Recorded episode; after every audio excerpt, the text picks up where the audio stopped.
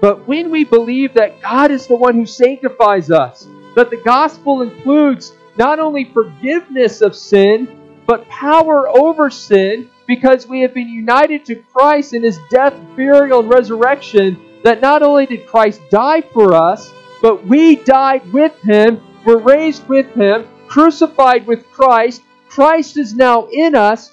When we believe that, that is when we have motivation and power to fight sin and walk in holiness.